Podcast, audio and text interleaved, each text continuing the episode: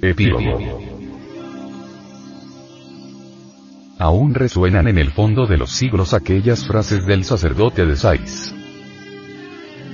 Oh Solón, Solón, vosotros los griegos no sois sino unos niños. No hay en Grecia un anciano tan solo. Vosotros sois todos unos jóvenes de alma, por cuanto no atesoráis ninguna opinión verdaderamente antigua y de arcaica tradición venida. No poseéis, no, ningún conocimiento blanqueado por el tiempo, y he aquí porque, a lo largo de los siglos las destrucciones de hombres y pueblos enteros se han sucedido en gran número, las mayores de ellas por el fuego y por el agua. Las menores, por otras causas diversas.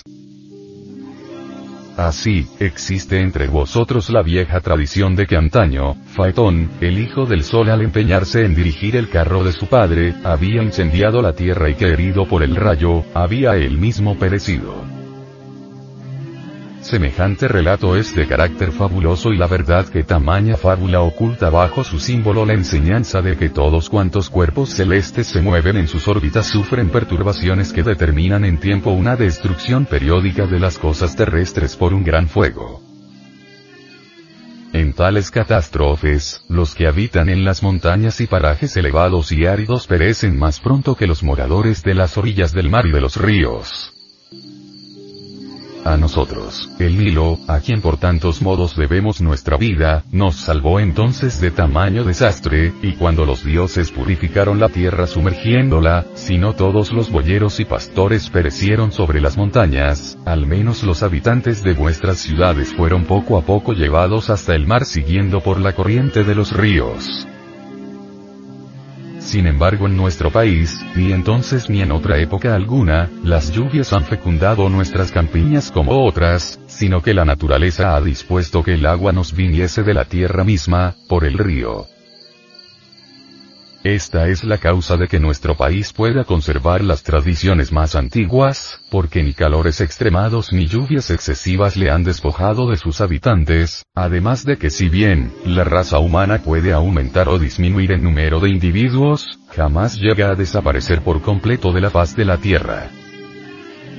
De este modo y por esta razón, todo cuanto se ha hecho de hermoso, de grande o memorable en un aspecto cualquiera, sea en vuestro país, sea en el nuestro o en otro, está escrito desde hace muchos siglos y conservado en nuestros templos, pero entre vosotros y los demás pueblos el uso de la escritura y de cuanto es necesario a un estado civilizado no data de una época muy reciente y súbitamente con determinados intervalos, vienen a caer sobre vosotros como una peste cruel, torrentes que se precipitan del cielo y no dejan subsistir sino hombres extraños a las letras y a las musas, de suerte que recomenzáis, por decirlo así vuestra infancia ignoráis todo acontecimiento de vuestro país o del nuestro que remonta al tiempo viejo.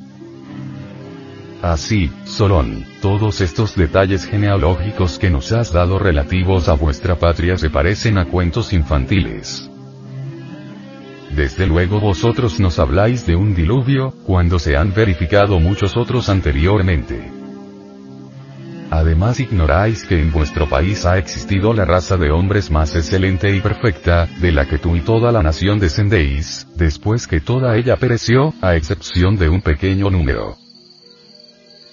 Vosotros no lo sabéis, porque los primeros descendientes de aquella murieron sin transmitir nada por escrito durante muchas generaciones, porque antaño, Solón, antes de la última gran destrucción por las aguas, esta misma República de Atenas, que a la sazón ya existía, era admirable en la guerra y se distinguía en todo por la prudencia y sabiduría de sus leyes, cuanto por sus generosas acciones y contaba, en fin, con las instituciones más hermosas de que jamás se ha oído hablar bajo los cielos.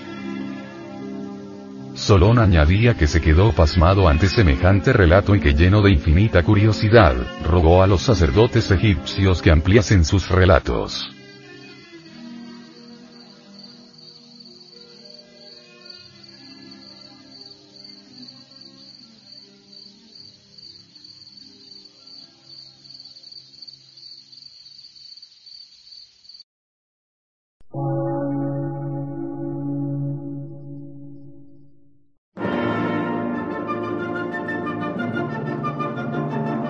emisora gnóstica transmundial.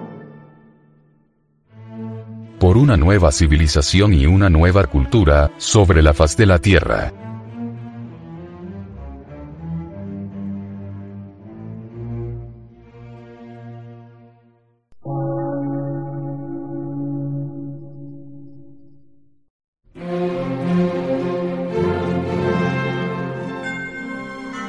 Medio de radiodifusión, científico, artístico, místico y filosófico, de la Asociación Colombiana de Centros de Estudios Gnósticos, Antropológicos, Psicológicos y Culturales. A. C.